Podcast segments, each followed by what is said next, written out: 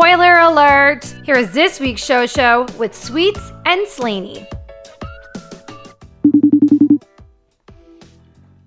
Hey. Hello, nurse. Well, hi. What's going on? I'm doing okay. How are you? Oh, great. Well, not great.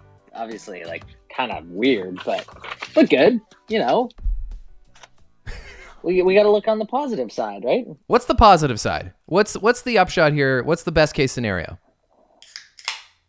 The best case scenario, I mean, a vaccine probably, Yes. like a vaccine and mass vaccinations. But um, I don't know. Maybe we'll all learn a little something about ourselves from That's what I was looking for. quarantined. Maybe there's going to be a big, uh, yeah, like a big takeaway. We'll all get a little more creative. I was thinking like a couple weeks ago when I was thinking to myself about if isolation ended up happening. I thought, oh man, I hope people do like really good stuff and don't just like create memes. But then I thought, you know what? Maybe memes are like the new books Oh, you know maybe maybe there's going to be a big maybe there's going to be a big takeaway at one point you know in alice in wonderland when her her parents are like oh uh don't don't waste your time reading books and Right. now if you like telling a kid that would be unfathomable Well, actually, similarly, just yesterday, Becky and I were laughing about how the opening song of Beauty and the Beast is like, "There goes Belle. She's such a freak because she reads." yeah yeah they're like it's so weird what's Yeah. she doing yeah it'd be like if someone was like gaming now and and then there's been a bunch of benefits to what gaming does for your brain and Right. I was gonna say body too. It really do I mean, it has an impact, in for better or worse. Yeah, No, it might I mean- create some new neural pathways. I, I hear you, and I think I think what you're saying has the tone of optimism. On the other hand, um, maybe memes are the new books is like the most Orwellian, sad, post-apocalyptic thing I've ever I heard. I know, I know. Trust me, I think so too. But but I'm just trying to stay a little more. I'm trying to think not like the parents of, not like the townspeople that Belle lived in. Right? Yeah, you're trying to be above all that. knowing They're that the same people that ran the beast out of town for crying out loud. I know. Have a little understanding. I think that this is a conversation people are having about about where to toe the line. Uh, we always complain about how there's not enough time in this life to get the things we really want to do done, and now many of us have the gift of time, and we're realizing that it was more than just a lack of time that was keeping us from doing those things. And and should we put pressure on ourselves to get the thing done to to walk the walk, or should we just realize that maybe global pandemic and health crisis is not the time to create your masterpiece. True. I, I did create a little isolation bingo where I have like finish a book, like learn a full song on guitar that's got some more intricate parts to it too. And then um, I might include like a like a build something like kind of Ron Swanson like almost like carve something out, like make a fucking wooden spoon or something. Okay. That those are some like pretty lofty goals. Yeah, you know what? I got time. I mean, uh, like, you know, luckily still working from home, but uh it just seems so much you, you've got so much more time in the day. You're like lunch, okay, well, now I can go to the shed for an hour or whatever. How is working from home going? Because I understand some people are finding themselves without anything practical to do. And uh, obviously, there's also another like subculture of people who are using this as a free vacation. Are you able to keep yourself busy, or is it kind of a, geez, what the hell am I supposed to do? No, I am able to keep myself busy and I find it I, like I would like to work from home all the time, but I Yeah. do talk to people and they're like they find it crazy Yeah. that I'm saying that. I'm like, "No, I you know, I can make my own list. I can start like no one's barging in on you to be like, "Hey, need this now. Hey, where's that thing?" Well, You yeah. just go like, "Hey, I'll just okay, I'll I'll organize my inbox accordingly and prioritize and then if I get a phone call, then I'll deal with that." Uh, right, and especially if you're working in complete isolation and you're not doing the video conferencing or whatever. I think that Right, this which is which we have done a little bit of too. I think there's a real opportunity if you're working by yourself from home and you're able to stay undistracted for a long enough period of time to get your workday done, I think that indicates that that really clearly demonstrates uh, how many hours of work are required for your workday. Because we're still following this ridiculous farming calendar where we show up for eight hours a day, and humans are only productive for a maximum of three hours a day anyway, and yet we follow this same tradition.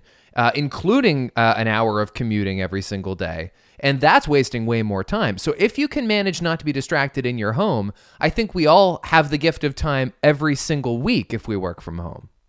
Yeah. I, I've got like kind of a routine now. I try to work from like my standing desk in the morning. So my standing desk is just a bunch of game boxes with uh, my laptop on top of it. So Mm. it's like just in front of my face, and I've got the keyboard in front of that. And then I'll go uh, over to the couch around like after lunch. You know, I I'm, I'm doing okay with it so far. Good. I'm glad to hear you're not going crazy yet. Yeah, and and you've been going into the station. You've been braving it out. Well, I haven't been braving it. I, it's not like I have an option. I, I'm not. I'm not crazy about it. uh, Like if I can speak freely, I. But I, we have like a duty, and and I also am the first person to talk about how nice it is to feel of service on the radio, and so Totally. and so that's a joy. Like I, I really, Yeah. especially when I was doing morning radio a few times this week. Like I got a lot of pleasure out of. Uh, not just providing information, pro- providing uh, a context and a tone. And I, th- I think I nailed it. So I, I'm able to be proud of myself for what I've done on the radio for the first time in a little while, or at least to this extent. But the physicality of it is is hard because I've developed as a hypochondriac in the last couple of years. I'm not I'm not a germaphobe, but I think we're all going to come away from this with a little bit of germophobia. Like I was saying to somebody earlier today, um, I've never in my life had to be conscious of every time I touch a doorknob, but now I am. Every single time I touch something, I'm like, now I'm touching this doorknob. Has anyone heard from Howie Mandel? Like he's this is like he's been preparing for this for years. Well, maybe, but I think that there's like a common, there's a bit of a cliche of anxious Twitter where they're like, well, Right. gee, I've always had anxiety. Now I feel great because everybody knows what it's like. And I, I don't really identify with that. I don't think that the average anxious person would feel better if other people felt terrible. Like that, that would just I- I create more someone- chaos. I saw someone post.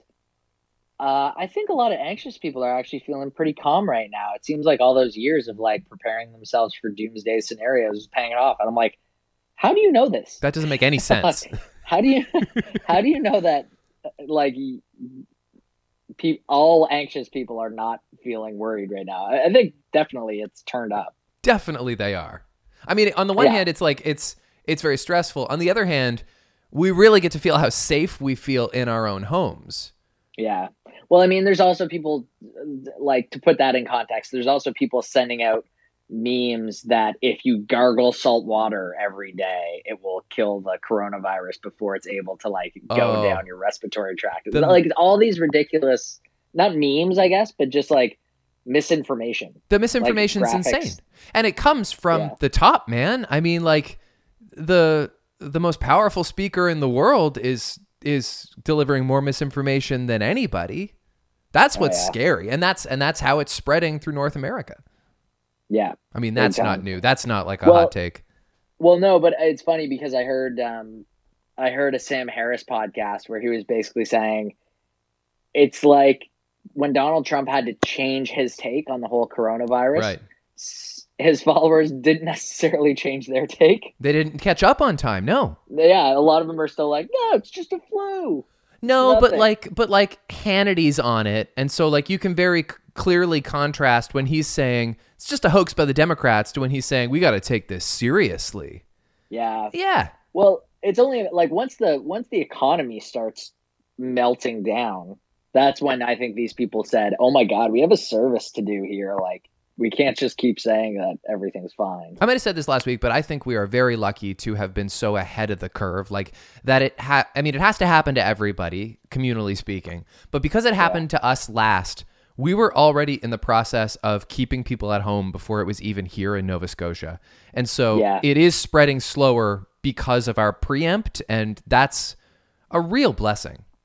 Yeah, I think so too. And I think the fact that we're not, you know, a destination, we're not um, Yeah, a, a huge hub we're kind of off to the side. We do our own thing. We have our own little economy, but it's not like Toronto where you know thousands and thousands and thousands of people are flying in every day specifically to work or travel or whatever. You know, if you heard someone was traveling to Nova Scotia and they didn't have any family or friends here, it would be like, wow, that's interesting uh, vacation decision. Well, and exactly how are they doing that anyway? Because travel is so crazy right now. Like my friends' parents. Sure, uh, I'm, I'm just saying, like as a hypothetical, Right, People right. in general probably wouldn't. My friends' parents have been in Vietnam. It's like this retirement trip, like a two month adventure they're going on. And they've done this wonderful job of like chronicling it on Instagram. And they've just been having the trip of their life. And then I, I think for a little while, and as recently as last Saturday, when I saw you last, um, Yeah. my friend was saying, well, yeah, it's kind of scary, but like uh, they shouldn't go to the airport. Like they might as well stay there. The airport's the worst place to go. And I think that was their plan, but then of course everybody changes their minds so quickly and they didn't really have a choice and so they had to get home and I saw just now that they were in Pearson. So I know they got to Canada, but they're like but Pearson Airport looks completely different. Like it's you there's an echo in there. It's so empty and yet you're not getting anywhere quickly. My dad was talking about a friend that he had that um, was in Vietnam for on like a big trip too. I wonder if it's the same guy. Maybe it is. Huh. We'll talk offline about that. Okay. All right. we don't need to drop that person, Damien. so here's a weird thing that I experienced today that um and I think this is my first instance of having to tell a stranger about social distancing and no. it was weird and it's also like I think that the greatest takeaway from this story is that this is not natural like we people don't naturally socially distance. It's just this temporary thing that we have to practice right now. And so you have to give everybody credit when they forget. And yet we also have this like guilty instinct to be like whoa back up. And then you feel kind of bad about that. So anyway I, I went for a walk. I went to return a library book, and I know the library is closed right now, but I had a few hours before work, and so I'm like, I'm gonna go for my walk, get my fresh air, uh, and I'm gonna walk this book back to the little metal flap where you can deposit your book. Um, and as it turns out, you can't do that either. They've got that tape no, book drops are closed. Yeah. It's I, I don't I guess they just don't want you to like cough in a book and then put the book in the library. Yeah, you know, stuff lives on books for up to two weeks, so who's to say that it's not gonna? I don't know. Anyway, so I walk. I, I don't blame them. I no, it's fine. I walk all the way uh, down to the the water, and then I start to walk back, and I'm walking like back streets because there's a lot of people out walking their dogs. And I'm trying not to like walk past the crowds. Um, Right. And I've got my headphones in, and there's a guy across the street on Portland Street, and he goes, "Hey," and I'm like, "I got headphones in. I can pretend I don't hear him. Maybe he's not Yeah. talking to me anyway. There's no one else around." And then I hear him go, "Hey, buddy," and so I turn, and I'm like hoping that we can like whatever he has to say to me. He's not like being hostile, but like he clearly he has a question for me or something, and hopefully we can have this conversation from opposite sides of the street because it's dead quiet out there. Yeah. And as soon as I turn, he starts to jog across the street. and I'm like, ah. Uh, and so he gets to me and he starts to talk. And then I had to say, and I didn't even have to like, I didn't even get neurotic about it. I immediately said on instinct, hey, I'm trying to distance. And then he, Yeah. and that was fine. And then he just kind of like chuckled, like, oh, okay. And then he goes, uh, can you tell me where the walk in clinic is? And I'm like, in my head, I'm like, fuck you, dude. Like, first of all, we could have had this conversation on opposite sides of the street. I'm sure you don't have COVID 19, but these are not the times to get super close to strangers in the first place, and much then less to ask where you can find a, a doctor on short notice. Like, it, it just stressed me out for, for like five minutes, and then I shook it off because it was, it was harmless. And what I think I have to learn from it is some of us are talking about this all the time, and for other people, this is just like a footnote in society right now, and it's not even really on their radar. Yeah, which is also dangerous. Exactly. Yeah. Like that's that's for every super safe person. There's a thousand people that are like, whatever. I'm gonna take a broom handle with me when I go for walks from now on. That's gonna be my my personal radius. That's good. A two meter broom handle, That's right. Whoa, back up, other side of the pipe, buddy. sir. Just right into his chest. Well, we should talk about the thing everybody's talking about, uh, which is uh, the departure of Tom Brady. Yeah. How do you feel? You okay? now it got serious. Now it's dark. Hey, yeah, exactly. We're finished talking about the pandemic. Now let's talk about the serious item. We're not finished Um, talking about the pandemic, by the way. I have so many notes on like everything is about- everything yeah. is related. Yes. Um, I um started watching the New England Patriots when I was in grade eight. Right. I was, I guess, I would have been story. thirteen. I have been watching this person play for 17, 18 years. He's gotten the team that I cheer for so many championships. Yeah. He's famously wanting to play until he's 45. I don't necessarily think he's, well, no one thinks he's at the peak of his powers right now. And he's asking for a lot. So while I was hoping that he would stay and retire a Patriot, and it's going to kill me to see him play for another team, I kind of understand the Patriots' um, stance on it, which is like, dude, we can't give you the world. No. And there are teams that will want to do that just for his name alone. But there can only be a couple of teams that could afford his demands, right? So like Pittsburgh and what else? well, he went to Tampa Bay, right? Oh, he went to Tampa Bay. He went to Tampa. Yeah, I didn't know that. He's a Tampa Bay Buccaneer. So, um, they had they did have enough cap. Plus, he was asking for like roster control. Hmm. So you're you're basically, you know, it'd be like if uh, if Johnny Depp came in on a movie and said, "I I'm gonna like also pick all of the actors though. This is part of my contract." Which happens, but that means Which you're that means you're one of the bosses, and that doesn't happen in professional sports the It- same way. it- it's it's never happened in football before where Right. someone says I'm going to control this. Now they might have some say and they'll they'll listen to their top players, but he's straight up saying I'm in control of the roster. It also just sets a bad precedent. As soon as you open that floodgate, there's going to be so many great athletes who suddenly are running teams based on ego, and Right. that's not going to work. right, and he's the greatest player of all time, but we also have the greatest coach of all time. So there's a little bit of tension there Sure. too, I think. Like which I, I think both of that like it's no surprise on on either side about the tension there. But but hopefully the coach can still keep enough pieces in play that they'll be a solid team, but they got to find a quarterback. So you're sad, but you understand how it happened.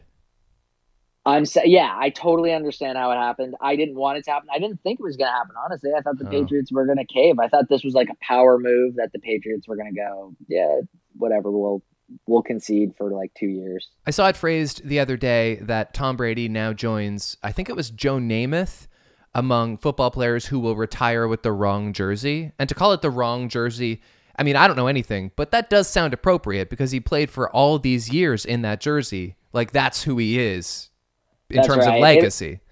It would be like Brett Favre and um, I think Joe Montana left the Niners to Maybe it was that and not Chiefs Namath. at one point. Yeah. But Nam- Namath was also a Jet, and then he switched teams at one point too. It's it's weird when it happens. Um, Peyton Manning it happened to as well, which he actually won a, a Super Bowl with the team, and I think that's possible. I think it's possible that he could win a Super Bowl with this team because they have all the right pieces. Like they have really good players in the position that that he can throw to. So Well, who did who did LeBron leave Cleveland for the first time? for Miami, And that didn't pay out, right? uh, well, they won two championships, Oh, they did. Okay. Three maybe three championships. Then so I'm yeah. totally wrong. No. that was a good move. really- and then he came back and won it for them too. he came back and won one for them back in Cleveland, which was like a huge upset against Golden State. Yeah, that was like you were you were tuned in then. I was tuned in then. Yeah. Yeah. How you doing And without then- sports? Are are you like are you finding this adjustment strange? You know, what you said about um never having enough time kind of reigns true. Okay. And I am kind of like, yeah, I'm gonna like finish that book. Like, why have I not finished that book yet? I, I've got this guitar, these guitars over here, which I'll point to. You see this? This is the coolest thing you've ever said. Look at these guitars. need- Let me let me turn around the camera show you my my axes. my guitars, which I, I I don't play well. I you know I'm like you know I can noodle away on them a little bit, and uh, but it's it's a hobby. It's something to do on the side, Yeah. and and so, sometimes I'll go for hours at a time and be like, oh wow, I feel like I really elevated there. Um, so you you know you just got to look into stuff like that. Home workouts, like I have enough gear here to to run some home workouts. I'll be fine. That's excellent. I mean, I've mostly I've mostly just been sticking to the routine that I have anyway. For one, because I'm working, uh, so I'm still like going to my job, uh, which I realize you're doing too. Um, but there are more found hours just by virtue of the fact Yeah. that we're we're asked to stay home uh, more. Plus, I was doing morning radio, and so there's more hours in the day there as well. But I'm I'm just like producing podcasts, uh, writing blogs. I mean, you saw my Yeah. my my Toy Story three response. watching Toy Story. Take me through that. So you were were you just watching Toy Story by yourself? Yeah, it was like I think it was uh, Monday afternoon. Um, I I was just due to work on a blog. I had uh, my blog for the Circle was supposed to come out this week, and I've had it ready to go. Um, but my plan was to do Toy Story three for next week. So I'm like, okay, well, Becky's upstairs working because she's at home. Um, Yeah. and so I guess I'll I'll watch Toy Story three. It's like Monday afternoon. I've been up since four o'clock in the morning. I've seen it three or four times. It's not Sure. it's not new territory. Um, but everybody talks about how like you'll cry during the end of Toy Story three. It, it, you know, if not because of uh, the fire swirl at the end where you think they're all going to die, then probably at the end when Andy's in the grass for the last time playing with the toys. Uh, but I mean, though I did cry there, I cried in the opening. Like there's this there's this incredible opening sequence which I guess I remember, but it it was new watching it again, where like we open on the movie and their latest scheme is already underway, and so basically they've stolen Andy's cell phone and they're gonna hide it in the toy box, and then use the landline to call Andy's cell phone, so that he'll have to seek out the sound of his ringtone and open the toy box again right. and then he and, and so like that, that that's the, their incredible effort just for him to open the toy box again and to then see them. and then woody is on the other so he picks up the phone he's like hello and woody's clutching the cordless listening to andy's first words to him in years and they're just empty Right. hello hello and i was and then um, you got a friend in me comes on and it was just like I was wrecked. And so I sat there for 90 minutes and I ugly cried. Like what you saw, that little clip I put on collinspeaks.com, that is very tasteful to what I looked like 20 You- minutes you were before. at that point. Well, because like it was still living in me when I came up to like just check on Becky and I don't know, talk about other things. And then she was like, Yeah. she was like, "You okay? You look like your eyes are red." And then I just started telling her about how Toy Story three ends, and then she started filming me because it was too impassioned. it was so funny. It really was. It's it's it's a thing that I feel like should be embarrassing, but I'm not embarrassed by it because I think it's really I think it's a really human moment, and those Totally. are kind of rare. Totally. And you see the humor in it too. Like Oh you're sure, you're also laughing while Yes. you're saying it. But, um yes, that, that that brought me much joy. Um is there is there much movie uh Well, there- TV news? I mean, there is. Um, it all relates to the thing. It's it all comes Sure. back to the thing. But we can talk about that. Are you aware of what the late night talk shows have been doing? yeah, so I watched Trevor Noah, Okay, I haven't seen Noah actually. which was good. It it was pretty solid. Yeah. Like, you know, he did he did a classic like quick monologue. It was probably a you know, 7 to 12 minute bit uh called one of his like coworkers, I guess, who's a comedian. And uh then they talked about it for a little bit too.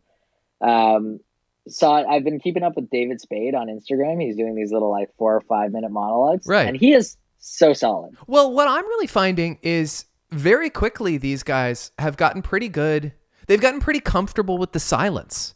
Like Yeah. like when Seth did a closer look without an audience last week, it was kind of rough. And it was charming um, because he's like shrugging his shoulders and rolling his eyes too. Like he's in on it. Yeah, but it is right. awkward. And now, like Stephen Colbert is doing uh, monologues on his back porch or in the bathtub, or Jimmy Kimmel's doing it in his home office, or Jimmy Fallon. I'll say it, Jimmy Fallon's doing the best job of everybody. He's he's Yeah. hosting like full Tonight shows in his kids' playroom, and by the way, his house is sweet. And Yeah, there's a slide in the living room. my room. God! And his kids are crawling all over the place, and they're cute, and his and like it's so janky, and everybody's having their kids do their graphics. It is as if they're YouTubers because they are. They just happen Yeah. to be in like Comcast's pocket or something. But it's Yeah. so grassroots, and and somehow it's not that awkward. Nobody laughs, except them. Right. Then they're like, "Nah, that was a dumb thing to say." And it's it's Right. it's again, I think it's a very human thing to see. It humanizes Mhm. people. Yeah. It's weird to see Jimmy Fallon follow up with like the stuff that he would do over audience laughter, Yeah, like the little like acting out things, like right, "Ah, I missed you so much, goodbye. right, You right. know, like it's it is a little weird because he's he's just so natural with it, and it sounds right with the right audience, but What's really strange about funny. about this uh, unusual reactionary uh, approach to the situation and, and creating content uh, is that we're literally all in the same boat on like a global scale. Like in the past, there's been the odd instance where like Jimmy has to shoot without an audience because there's a blizzard in New York or like Right. or or or some something goes wrong that maybe it's politically that we can't directly relate to. We can imagine, but but this is it, this is particularly surreal because you're watching Jimmy Fallon, who's uh, sequestered at home,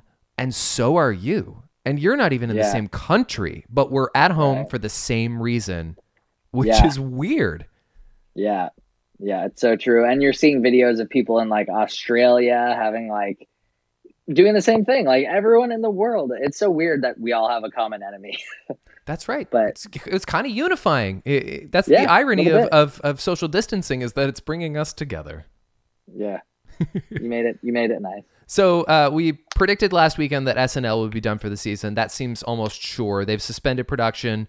Um, I, I don't. I mean, that, I guess that means the Krasinski show isn't happening. Maybe they'll rebook them next year. But A Quiet Place sure Two. A Quiet Place Two isn't coming out now anyway. So there's no hurry. Right. Well, and there have been some movies that are now released on demand, which we talked about. Right. Um, so So it's like on demand rental. You need to pay however much. The Hunt is it, and uh, Emma. Invisible Man. Emma, Invisible Man, and Birds of Prey comes out this weekend on demand. Oh wow. And that's Okay. like that was supposed to be a big deal. It didn't do that well commercially speaking, but I don't know. I- What is the price point for that? Because once it's available digitally, it's really easy to rip off. And I don't necessarily condone that, but it's going to happen once there's like a really high quality uh, digital version of it out there. Um, on the other hand, I don't think many many people are going to pay 19.99 to watch Birds of Prey at home. No, I think it should be like six bucks. Yeah, I think so too. I mean, that's You know? that's tough because they have a lot to recoup, and that's what they're going to charge for it when it comes out for rental anyway. But the other thing is, Invisible Man and Birds of Prey. I don't know about the Hunt or Emma, but certainly Invisible Man and Birds of Prey were done anyway. They had maxed out at the box Right. office. It is Yeah. time to just release them. Yeah, Why wait? That's fair. Why wait? I, I couldn't believe didn't Di- isn't Disney Plus like stalling on the release of the Black Widow show? Well, yes, for the same reason, um, like No Time to Die and A Quiet Place are stalled. Like the Black Widow, which is a movie, by the way, the Black Widow movie. It's not Disney Oh, it's a Plus. movie. It's a theatrical movie. Um, no, no, I mean, like if a series is done, of course it'll come out. And I wanted to point out actually that just in time, just before Netflix shut down production, um, and I guess probably Disney Plus shut down production, but although they don't have many things in production, um, the Crown season four is in the can and ready to be cut to pieces. And so, like, somebody can work uh, distant in a room on that. It'll be out on time. Uh, same with Mandalorian season two. And so those two shows will be among the few prestige shows that come out next year because everything else got um, got bumped, right? Yeah, yeah. There's there's a big hole for tent, and that that's our. It's finally our time to slide in there. I think you're right. Podcast. so of the shows that were currently shut down, uh, SNL, American Idol, uh, America's Got Talent, The Price is Right. Now, in terms of more uh, interesting high drama, Stranger Things shut down, Atlanta shut down, The Flash, Fargo, The Witcher, and Handmaid's Tale. Those are just the ones that I could find, but sure, surely every show that's shooting right now has got to be shut down, and probably that'd be the case for the months to come. Yeah, I think so. I, I I can't imagine there being. I mean, there's going to be new shows. I think, and I I think delaying the Black Widow thing. I'm hoping that's only because it's not like fully mastered or something. Because if it's already done, why wouldn't you just put that out there? Because they want a um, theatrical release on it. I get that. Oh, oh, I, th- I thought it was just Disney Plus. no, I didn't Black- think there was It's the- Black Widow. They'll make money on that for sure. I mean, Well, I mean, they they could make money through the Plus subscriptions. No, you must understand that with with one of if one of the Avengers, like this is the last Avenger to get her own movie, right? And Yeah, and she's so. well liked. Um, I- Right. I a- and the movie looks awesome. Like I don't think I don't think it would be a a commercially responsible thing to do to put it on Disney Plus and just skip the theatrical release altogether for for Black Widow. Yeah, I guess. I see. I'm not on the same page. I, I don't find Black Widow like one of the best Avengers. I, I'm not even a huge like. She's an original know how I Avenger. feel about Avengers in general. Sure, I mean she's an original Avenger, and that's that franchise is a cash cow. That's true. You can make billions off it, so why not? Uh, Black Widow is postponed. Mulan is postponed, and that was like due any Right. day. Uh, Yeah. Matrix Four has paused production. A Quiet Place Two, of course, is, is postponed. And I didn't know this movie was uh, happening, although I can't say I'm surprised.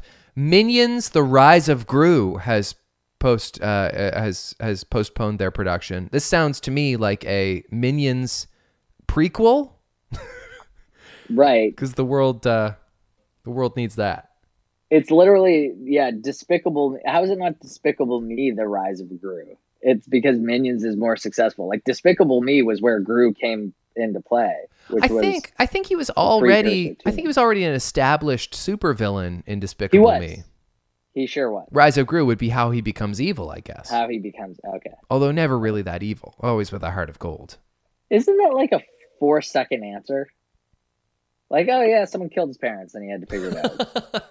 No, not if they can make more money on it. And with Yeah. Minions, they can. Right, They sure can. for sure. Uh, did you Um, did you see this um, Imagine video that was going around today? I did not watch it. I heard it was the cringiest thing ever. It It's just pretty cringy. You know what? Not have to happen. I I woke up and I was scrolling through Twitter and I saw that Gal Gadot and celebrity friends made a Imagine cover video like individually from their iPhones while in self isolation, kind of in the style of We Are the World. Like it's supposed to be this like this group sing super powered mega celebrity. We're all experiencing something difficult so let's try to experience something joyful kind of uh, internet stunt. Um, Yeah, and i guess just in my morning blear i was like that's nice. And so i liked it thinking i'll just use this this like as a reminder to go watch it later.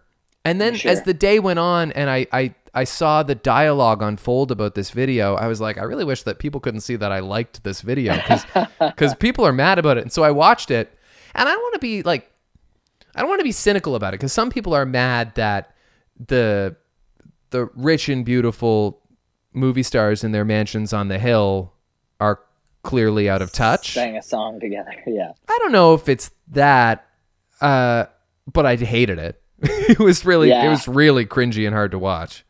Right. Yeah, I, I did not watch it. And also, why knew, that like, stupid song? give me anything. No, Well, that's part of it too. Just like the, like, at least make it a song about like sitting at home alone or something. Even something that's a little more on topic, not just imagine. right, right, yeah, I think that's true. God, So Idris Elba has the thing. Idris Elba has the thing. Kristofer Hivju from uh, Game of Thrones. Yeah, He's got the thing, and Game then of Thrones. from the Game of Thrones, and then I saw today uh, Daniel Dae Kim from Lost. Jin, he's got it. Yes, I saw that too. But he did an interesting thing where he waited until he's almost recovered to announce his coronavirus. Oh, what did he say about it? So, similarly to Idris, he was asymptomatic, and for whatever reason, he thought he might have come into contact with something. So he, uh, so he checked it out. Uh, he got the test done at like a drive-through test in Honolulu. Uh, went home, self-isolated, got the results a few days later, kept self-isolating, felt terrible, and then started to feel better. And when he made this little video announcement, he's like, "I'm not 100%, but I'm getting there." Like he was already Right. he was already coming out of the woods. Um, and he said two things you need to take away are that I was asymptomatic and I did not have to go to the hospital. Um, but that's not everyone's situation. Anyway, he was like But he was- very cool about it. he was asymptomatic until he wasn't. Like he ended Sure. up getting all the. It's like he he got tested first, thinking that he wasn't sick, and then Well, I don't ended know up getting really sick. I don't know what what exactly led him to get tested, but I know in Idris Elba's video he explains that he felt fine, and then he was it was just brought to his attention that he'd been uh, Oh, with somebody who has it, and so he's like, "Gee, Right, I I should see. I, should probably get tested, man." And then he did, and and uh, and he had it. Ugh. We haven't had an update Well- from him. We've had some pretty routine updates from the Hankses. Yeah. How are they doing? they're out of the hospital. They're at home, uh, self quarantined, and I, I mean, I, I guess they're doing better. They've like put up like Yeah. four Instagram posts, um, Right. But no, I th- I think it's I think it's uh, it's on the up and up. Well, Donovan Mitchell, who's and now Kevin Durant has it too. What? Um, but did, yeah, you didn't know that? I didn't know that. Kevin Durant and three other Brooklyn Nets now have it as well. Um, Shit. Most of them say too that like you know when they find out they're like I, I didn't know I had it like I didn't feel anything. And Donovan Mitchell saying he's can he continues to be asymptomatic. I wonder if that's gonna do the same thing where eventually he kind of gets knocked on his ass by it. But he's also like like low low twenties, yeah, uh, early Well, twenties kind of. E- exactly. With with the exception of, of I guess Tom Hanks, it seems like all the most famous people who've gotten coronavirus are like young, if not young, certainly very fit people. And there's such a conversation about about how uh, COVID nineteen affects old people versus young people, and, and you want to talk about misinformation, but it's so interesting to learn how this thing, of course, can knock like professional athletes on their butts too. Yeah.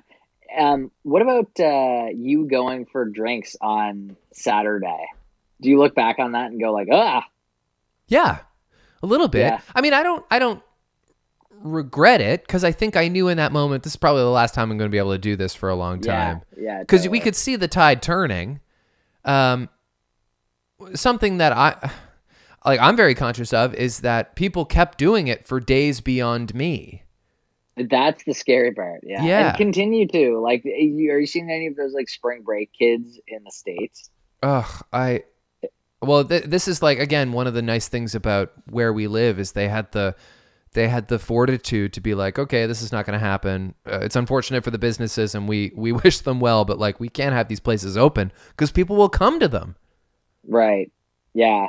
It's St. Patrick's Day too. Oh my God, the worst St. Patrick's Day ever. And Tom Brady got traded. Yeah, I that was sucks. like, uh, my my whole my whole day is which which is an inherently Irish thing too. I think Yeah. Oh, uh, you mean New England. the the New England Patriots? Yeah. One hundred percent. Like, like That is bad New timing. England, they would have they would have been. Yeah, I feel like that was almost kind of a dick move. It was. Like, why that day?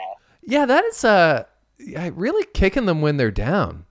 Yeah, like he wanted people to be talking about it. Did you see Disney World on like their big fireworks display the night before they closed?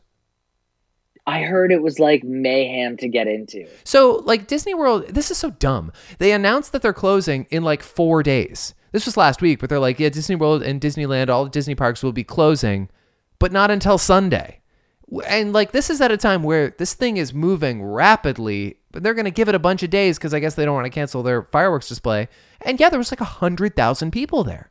Yeah, and they were like, like it was basically like Black Friday to get into this, um, or like American Black Friday to get into this uh, fireworks. People watching Hannity, man. That's what's happening. They don't know, Ugh. or they're choosing not to know.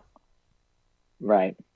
Um, so I made a, like a, a short little stream list of things that I'm kind of prioritizing streaming right now. Okay. We were talking about how I started Parks and Rec. We're finished the second season now. you, you've seen most of Parks and Rec, though, no? I think I started in season. Uh, how many seasons are there? Six, Seven. seven. I might have started in season four. Jeez. Like having caught random episodes here and there, Dude, but never season- prioritizing. Season three and four of Parks and Rec are like two of my favorite TV seasons of all time. yeah, They're yeah, remarkable. it makes sense. And and end of season two. The season two is great in its own right. I think so, too. um, especially towards the end, you can tell everyone's kind of finding their their groove. yeah. And that's when Rob Lowe and um, Adam Scott come in. Yeah, was it jarring for you to realize that Adam Scott actually comes in kind of as a villain? Like he he's not in his original character form yet either. He's like quite harsh, and he and Leslie. Yeah. I mean, they butt heads, and that's just how they that's how they kick off their romantic tension. Like it was very clear he was always brought in to be ultimately Leslie's uh, love interest, but they it is kind of weird that he develops into this like nerdy sweetheart character and in the beginning he's actually quite um quite ferocious Oh, really? Okay. so Antagonistic. watched one episode, and I feel like that's already out of the way, but maybe it's not. no it goes on for a Um, while Okay, because I don't think Jen's suspecting that okay at all. Like we'll we'll kind of see. Well, maybe she is. I don't know. what else are you watching what else are you gonna see So I've got Devs on the list. I All want to continue watching Devs. I only watched the first episode. yeah Um, okay, first of all, uh, I've been watching Curb, Curb Your Enthusiasm,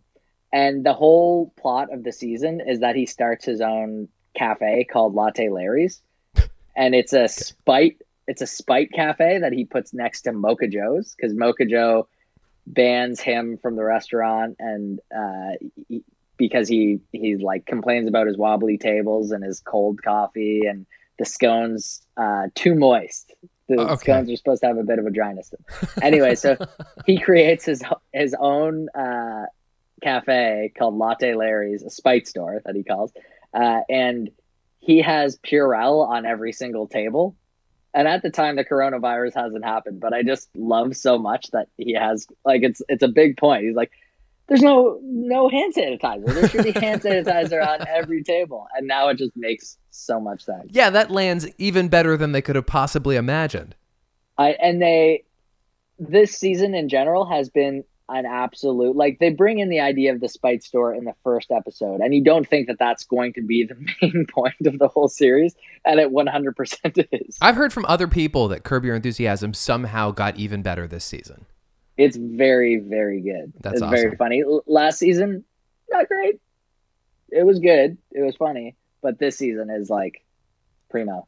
We've been Great watching, uh, in in spite of uh, S's not doled, we've been watching the morning show because I think I wanted to angry watch something. yeah you were telling me about that a little bit on the last episode Oh, was I? Okay. Yeah. It's not good. That's then then I'll leave it at that. It's it's so bad. Billy Crudup is actually quite good, but it's it's so bad. And I think we're going to talk about an Apple TV Plus show here in a few minutes, but like I think in general Apple TV Plus is such a misfire and what the hell are they going to do? yeah focus on the airpods guys Hmm. Yeah Yep. um T- tonight's don't- I- audio from Slaney brought to you by AirPods. by AirPods. um, but the other things that I have on the list, I guess Snowpiercer uh, by Bong Joon Ho is Yep. also on Netflix. Director Bong. Have you have you noticed that at all? Is Tilda Swinton in Snowpiercer? I don't think she is. Okay. Um, I think it's it's definitely Chris Evans, Okay. and it takes place in Korea. So it's like it's about the one percent of wealth being on like the front of this train, and they're on the back. Him and some other Korean people. So director Bong is really quite motivated by uh, class dynamics and economics. Yeah, that's like that's kind of his thing. I think. I guess. yeah. Cool. Um, it's his niche. All right. Anyway, so I, I guess that's on Netflix. I have that put aside. Uh, High Flying Bird is a Steven Soderbergh movie. Um, and this is about an NBA player that is looking for kind of alternative sources of revenue um, and business uh, while kind of, I think there's a strike or something. So Okay. he's like, so basically they're setting up like different games and, and it's all shot with iPhones, I think was the other part of it oh, that's cool. the whole movie. Anyways, that's that's one that that was a big Bill Simmons watch from last year, and I still haven't watched it. I've been watching. uh, I've, I'm about halfway through Godfather Part Three Okay. because they did it on the rewatchables last week, and like uh, me and my friends and Becky, we made a point to watch the first two Godfathers, and I think I have a lot of differing opinions about the Godfather series because I I think very clearly the Godfather one is better than two. I think Godfather two is overrated, which I I know that's a crazy hot take. Mhm. Um, and I think I haven't. Well, I've only seen half of it, but I think Godfather three is underrated. It's, not. it's not terrible. It's I, I not. didn't listen to the rewatchables, but it's like it's fine in the overall series. It's hard to wrap up a um a trilogy. Obviously, we've talked about that before. I think it stands on its own because it's clearly a different generation of this family, whereas the first two line up together pretty pretty tightly.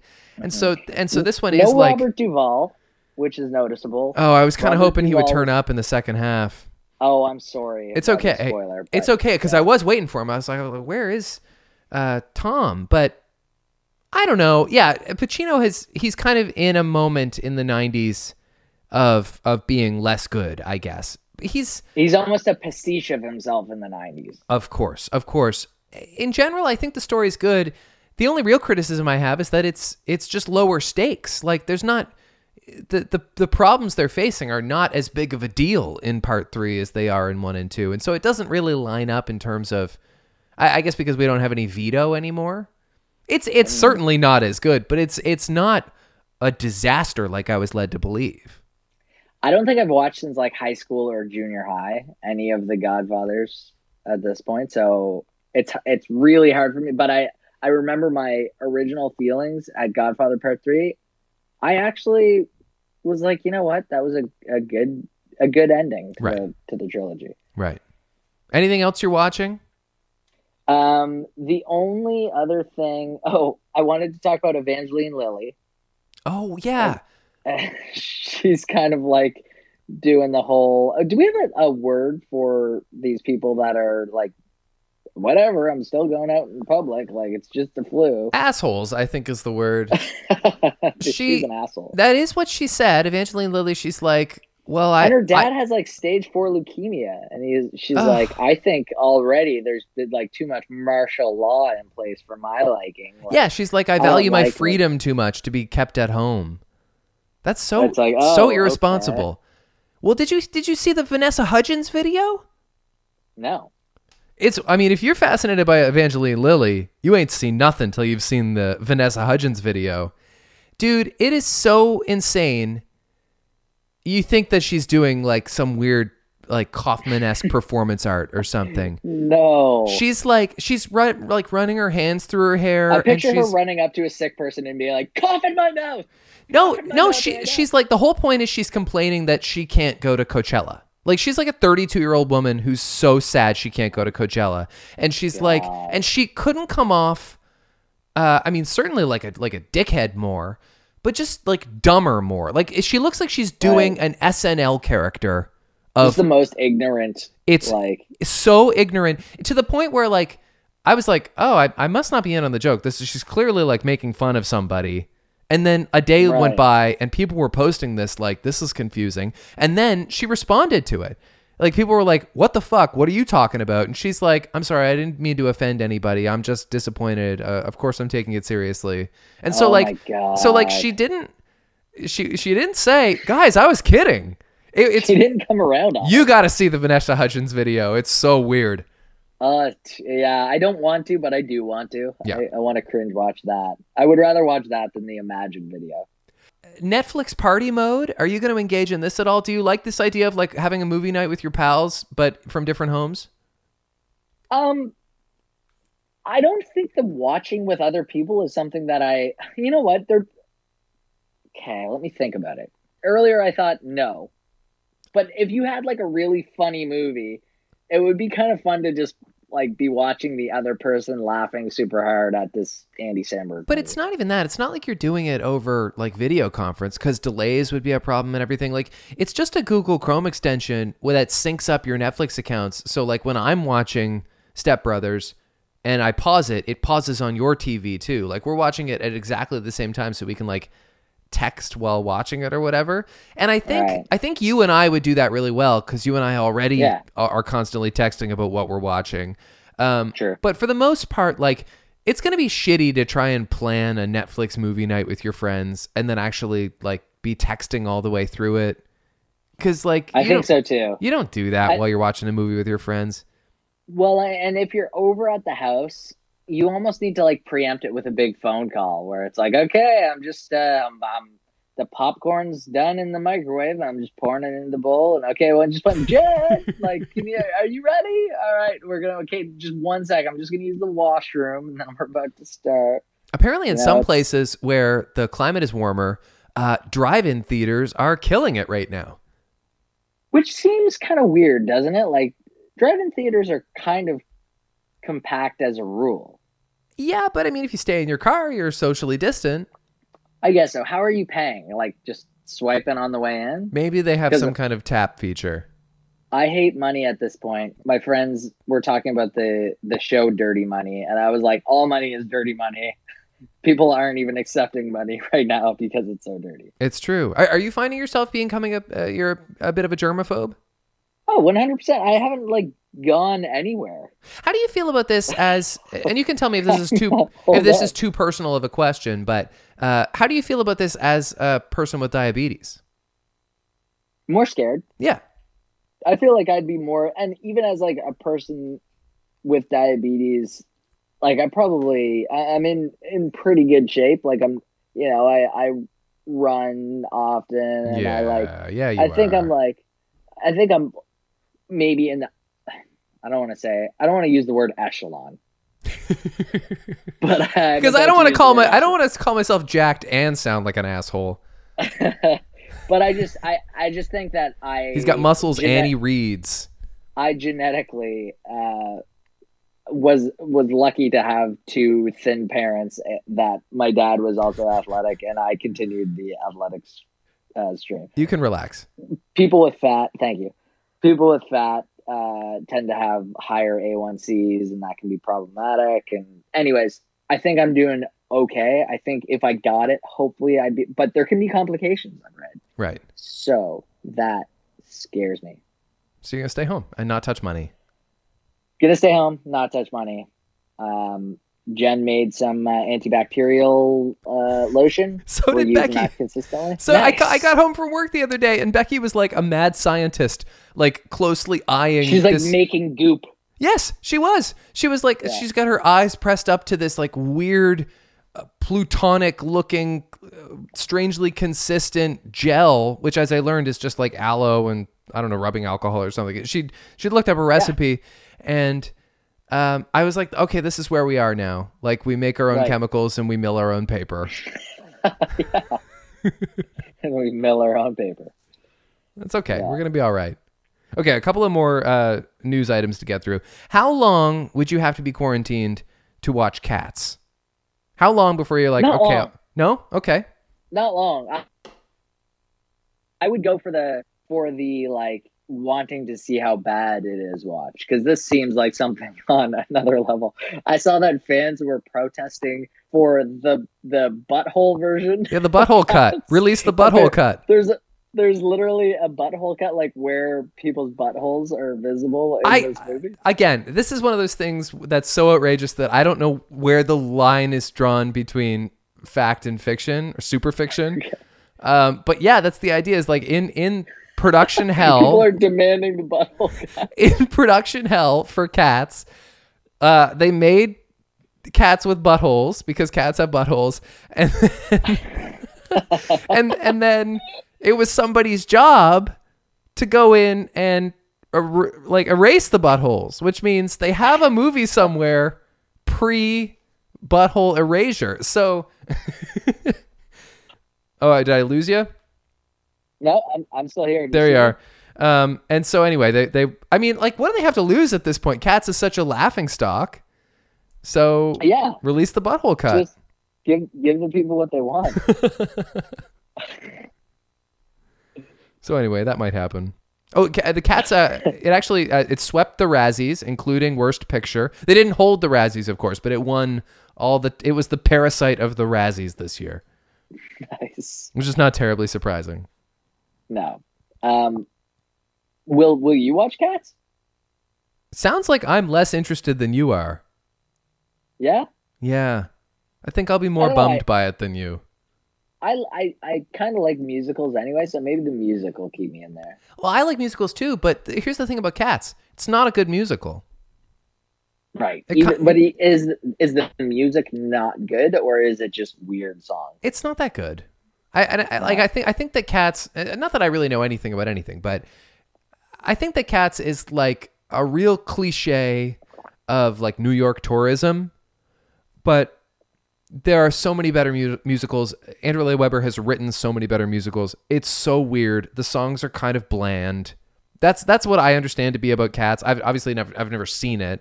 I know some of the music, but I like musicals too. I think that's why I don't want to see Cats, even for the Right. even for the fun of it. Sure.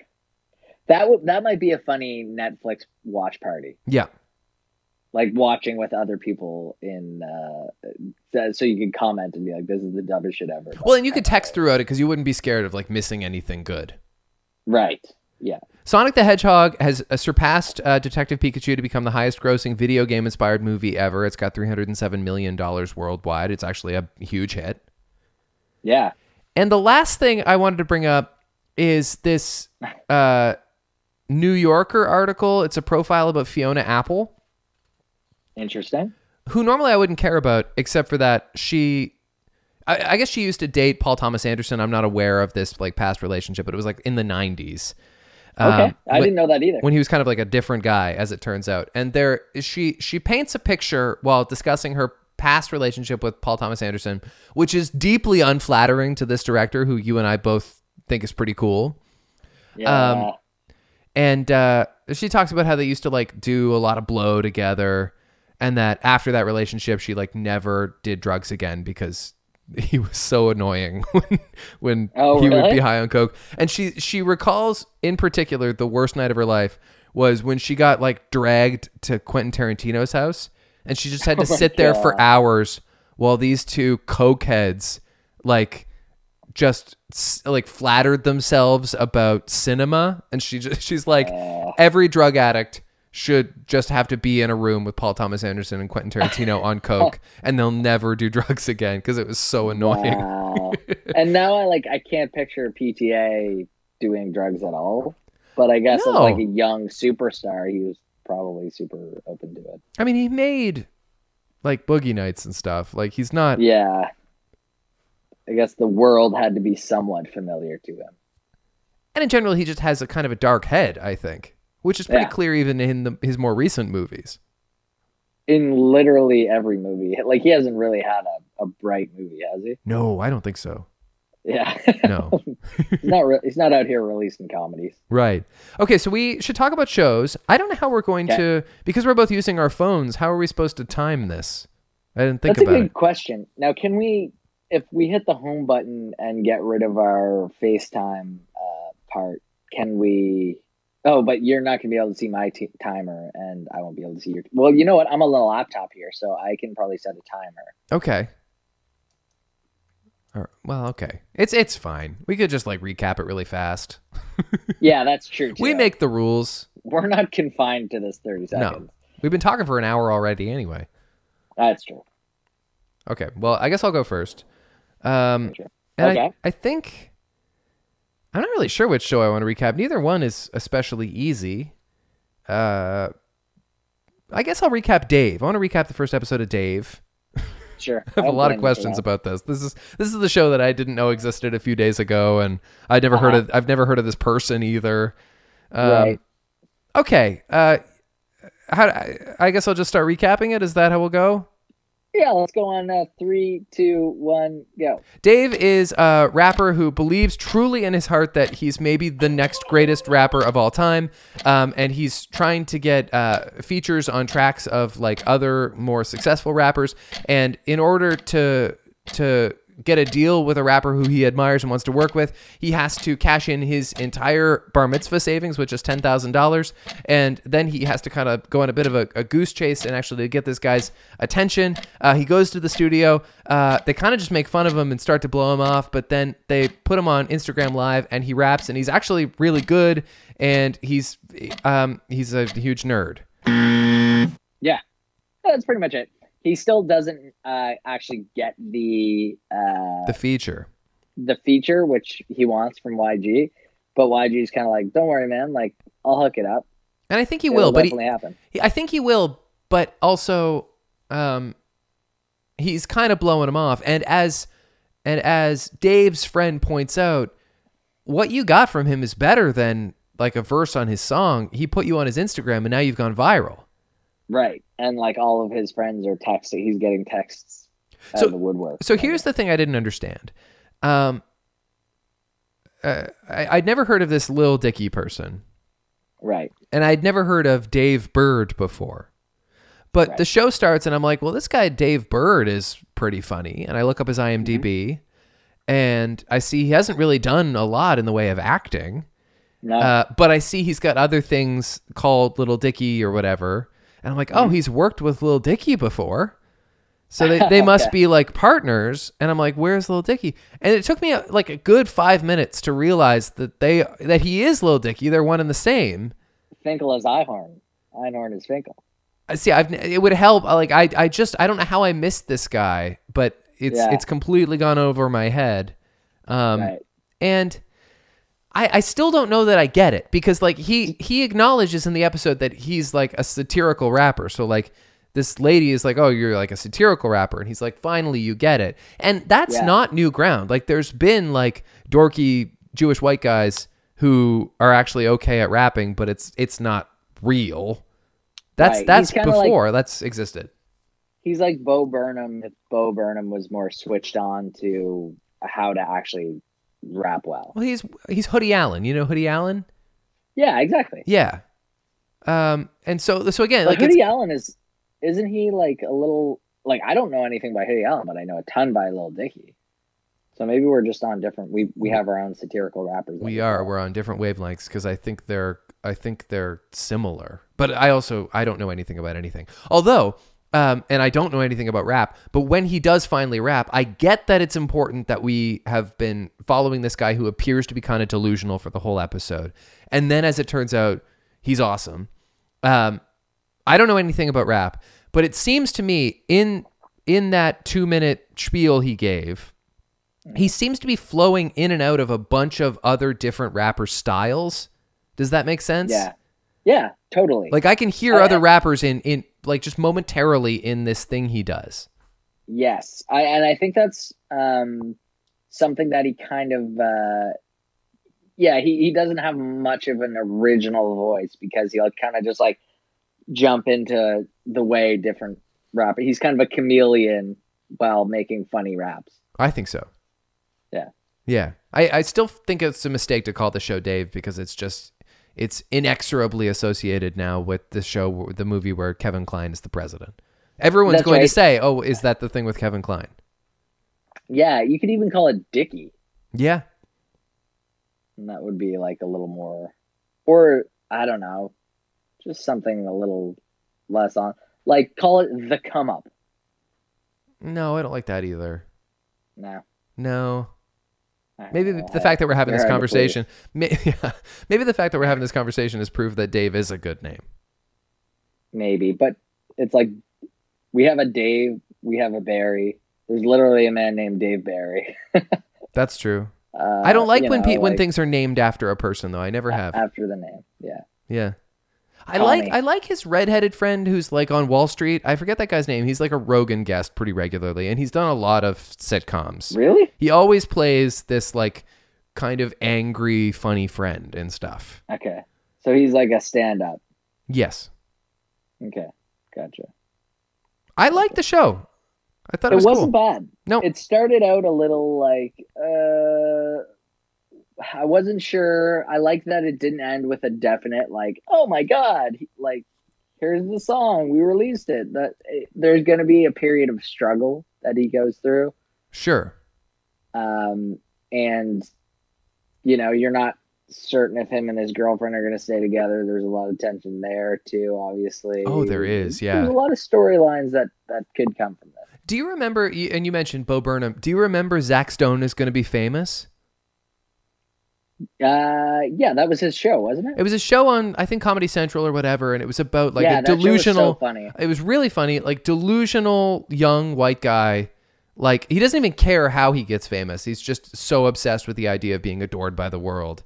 I kind of Right, got I kind of got that vibe in this. Like if you mix that with Atlanta, it's this show. Yeah, yeah, one hundred percent. And you should have you looked up any of his his rap afterwards, just to I kind of want to now. You should. Yeah. You should. You, you would. Uh, there's a lot to be appreciated in it. Okay. Um, I'll send you some links. Okay. Thanks, buddy. I'll send you the Vanessa problem. Hudgens thing. Yeah, please do. All right. So uh, your turn to recap uh, Mythic Quest, Raven's Yes. Banquet. yes. Um, I'm not going to use character names because I don't know any of. Po- I know Poppy, and then I'm going to say Rob McElhenney, His name isn't Ian, it's Ian. Ian, Ian, Poppy. Uh, those are pretty much the main two, And Abed. and Abed, Yeah. Danny, Danny Pudi. Okay. Uh, recap the first episode of Mythic Quest in three, two, one. Okay, so Mythic Quest uh, was a, a game produced by this guy, Ian. He worked with a team, but it was overall his vision, and it ended up being one of the number the overall number one games of all time. Um, he's making a sequel to that game called Mythic Quest Raven's Banquet. Um, the whole idea is it's going to be expanded a little bit. Uh, the game's going to be a little bit different. He's got this designer, Poppy, who's helping to work on it. She wants to incorporate this shovel that, that's going to change the game, but he wants to kind of be a weapon, and he's thinking uh, of all of these uh, ways that they could use the shovel. They get it um, reviewed by Pootie Shoe, who uh, is a kid who reviews games. Who is uh, it's it's an awful commentary on life, but he ends up uh, not liking her version. They keep remaking it and remaking it, and by the time Mythic Quest Raven's Banquet comes out, he gives it four buttholes, Right. which is supposed to be the equivalent of four stars. It's a rave review. And that's right. And everyone is happy, although it really paints uh, Rob uh, Ian in the light of uh, being a huge egomaniac and the rest of the staff just kind of trying to uh, uh, deal with this egomaniac right. So uh, with the success of the game. apparently this guy and i loved the character design i loved the big beard but also like the bracelets and the dumb rings and like all Yes. the all the uh, the junky tchotchkes you get at eb games like uh, Yeah. he's clearly an egomaniac and um, and also just a nerd he's just like a loser um, Mhm. uh, apparently he's like a, pr- a pretty clear ripoff of the guy who invented League of Legends. And so I, I think Oh, maybe this okay. guy is just like such a such a douche that he's easy to satirize. And so Right. and so that's what this show is. And the game itself is is very League of Legends or World of Warcrafty. Like it's supposed to be like the the biggest RPG in the world. Which is my biggest criticism of this show. Um because it, it kind of seems like a small time operation in the show. Becky pointed out because she's worked at internet startups before. She's like, this really feels like a startup. Like, why is Poppy the only designer on this game, which is supposed to be like a huge, it should be this big committee driven operation? Yeah.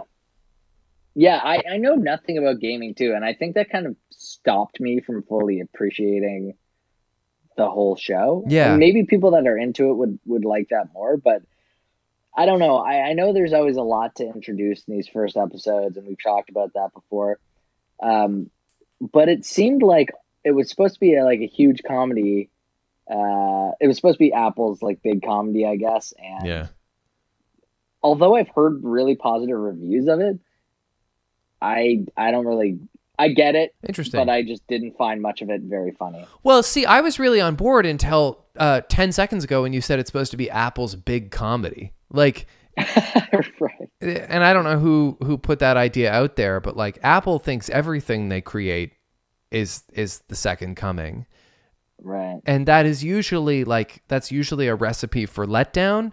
I didn't know anything about it, and so I was kind of charmed by it. And I don't know much about video games either, um, but I know enough to like recognize what they're either lampooning or trying to pay homage to. Like I really appreciate that they went they went the extra mile and like animated a video game just for bumpers between scenes.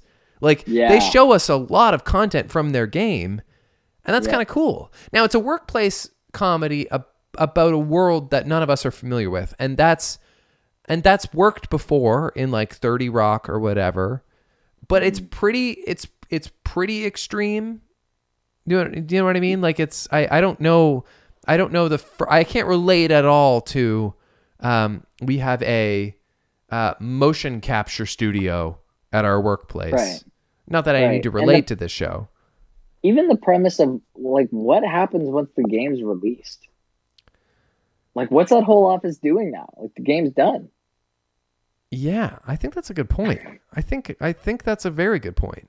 I guess they You start know, are they- developing more like um, expansion more for the game. like yeah. yeah it must be that But I again, it's just- It's just Poppy, who, by the way, is is a good character and is maybe positioned to become the lead character of the show. Like she's the one who she's like the grounded, rational person, and she's also the only person who's able to tell Ian uh, what's what, and he kind of listens to her.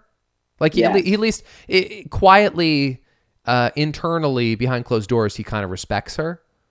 right yeah i thought the ending was funny when it really seems like she's going to be the one who's brought up on stage but you know it's it's not going to be her and you think maybe it's the assistant and she's the one to say it's going to be the shovel No, it's the it's shovel. going to bring the shovel That was a good deconstruction because she's so she can't have her feelings hurt. She understands. She's Liz Lemon Right. and he's he's Jack Donaghy. Yes. Yeah, yeah, that's a that's a great way of putting it. That's exactly who they're playing. How about Danny Pudi? I, I like I like that he gets some work. I feel like he'd be wise to try and get like a real role that's not uh tertiary character in a nerdy niche sitcom that very few people watch. He's done that a few times now. But but he's kind of being at least the um the kind of like douchebag money driven guy of He's it all, cocky in it, yeah. which I liked. It, it's a little bit of a departure. Yeah. Yeah. I less less so nerdy, I guess. The- what's weird like about the about the shovel thing in particular because it's so specific is that it didn't feel like a pilot to me it it made like the shovel it, it made that kind of feel like just this uh, another in a long line of random episodes and this one it happens to be about the shovel right. like you jumped your whole series off on person wants a shovel other person doesn't want a shovel Yes. Yeah, that's true. That's true. There was no real um Oh no, there was a B plot and that was the the game tester. The game testers that one of the girls loved the other game tester girl. right and then there's another plot which is the hr person who's sick of all the drama Yeah, yeah, you're right. That that was kind of like everything came together with it. i guess it's it's not a plot maybe that's going to be an ongoing thing Yeah. Yeah. I don't know. It was it was it was a, a like I wasn't tired of it. No, it was short. I like that. You know what? I do give it my ass. I give my ass to both of these shows. I think Dave was better. It's both. certainly it's certainly more artful, but I th- I Yeah. thought Mythic Quest was pretty creative. I, I thought it was good. You know, we can't afford to not give our asses to shows right now because You're so right. We we're we're we're stuck inside. So if I'm on the fence, I'm giving it my ass. That's right. Watch shit. You Got to watch this show. And also, uh, I mean, it stars uh, McElhenney, and it's also co-created by Charlie Day. Yes, I like. I, I was surprised to see that he was a, a co-writer on it as well. Yeah. Yeah. So so listen, I don't have uh, a Will Smith thing, and we're on the phone, so you I know- couldn't look one up. That's okay. You know what I saw? I saw a Will Smith clip that was going around that I was thinking of because it's the whole idea of being trapped. yeah. and there's an episode where he gets trapped in the basement with his girlfriend and Okay. the whole thing and i might have mentioned this on an episode like within the last couple of years This is a Fresh Prince thing. a fresh a fresh prince episode and they they're dressed up because they're at a, a house party i think and then they get locked in this basement and the girl's really uncomfortable and she starts taking off her like um eyelash extensions and her like nail like her clip-on nail things and he's like super grossed out by it. And after a couple hours he's just sitting in this basement on a tricycle and he's got like a wig on his head because she pulls her weave out and he just like puts it on. And he sings the song trapped in a basement sitting on a tricycle girl getting on my nerves. Going out of my mind i thought she was fine. Don't know if her body is hers and and i had that tra- in my head and someone posted that just like being trapped in the house You Um, you do have it stuck in your head, like you have it memorized. yeah It's and, and I could have d- could have done that at any time, but I appreciated that someone else posted it online. Do you think maybe he incepted you? I think he probably yeah at a young age Yeah. without my consent. He thought, in 30 years, I'm going to make sure that Matt Slaney has to stay at home. And this song comes into his head. Yeah, he was like in 2020 when the virus breaks out and people are going to be trapped inside their house, they're going to be singing this song from 1992. Of all the songs he wrote, that's the one. All the songs, yes, that was his big master plan. I'd buy it. Yeah, I Well, know. Anyway, he probably doesn't have uh, the virus or anything, but uh, he's probably going to lord it over us when we get it. So proving again why he can't. He's not trustworthy. He's got the cure. That's He's got it. the vaccine. maybe, yeah. This is why. They're going to announce that. why. They'll announce that on Red Table Talk. Yes. Right. Yeah, exactly. he's gonna. He's like, hey, hit the link, buy the vaccine. this is one of his bucket list items. that's oh my god, yeah. Okay, well, that's why you. Uh, no, it's never done. That's the whole point of a bucket list. Right, I guess. The, but the bucket clearly has a, a bottom, but Yeah. his doesn't. Well, we don't. That's another reason. Evidently, as hard as it gets to to talk about why we can't trust Will Smith for 149 episodes, there's no bottom to our bucket. No bottom to our bucket. Well, that's why you never. never trust That's Will why you never trust Will Smith. Stay well, everybody.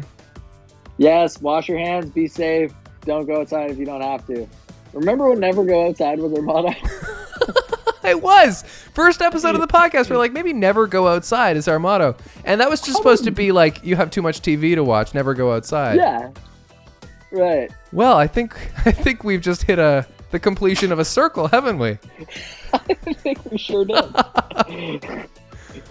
All right, uh, never go uh, outside. Never go outside.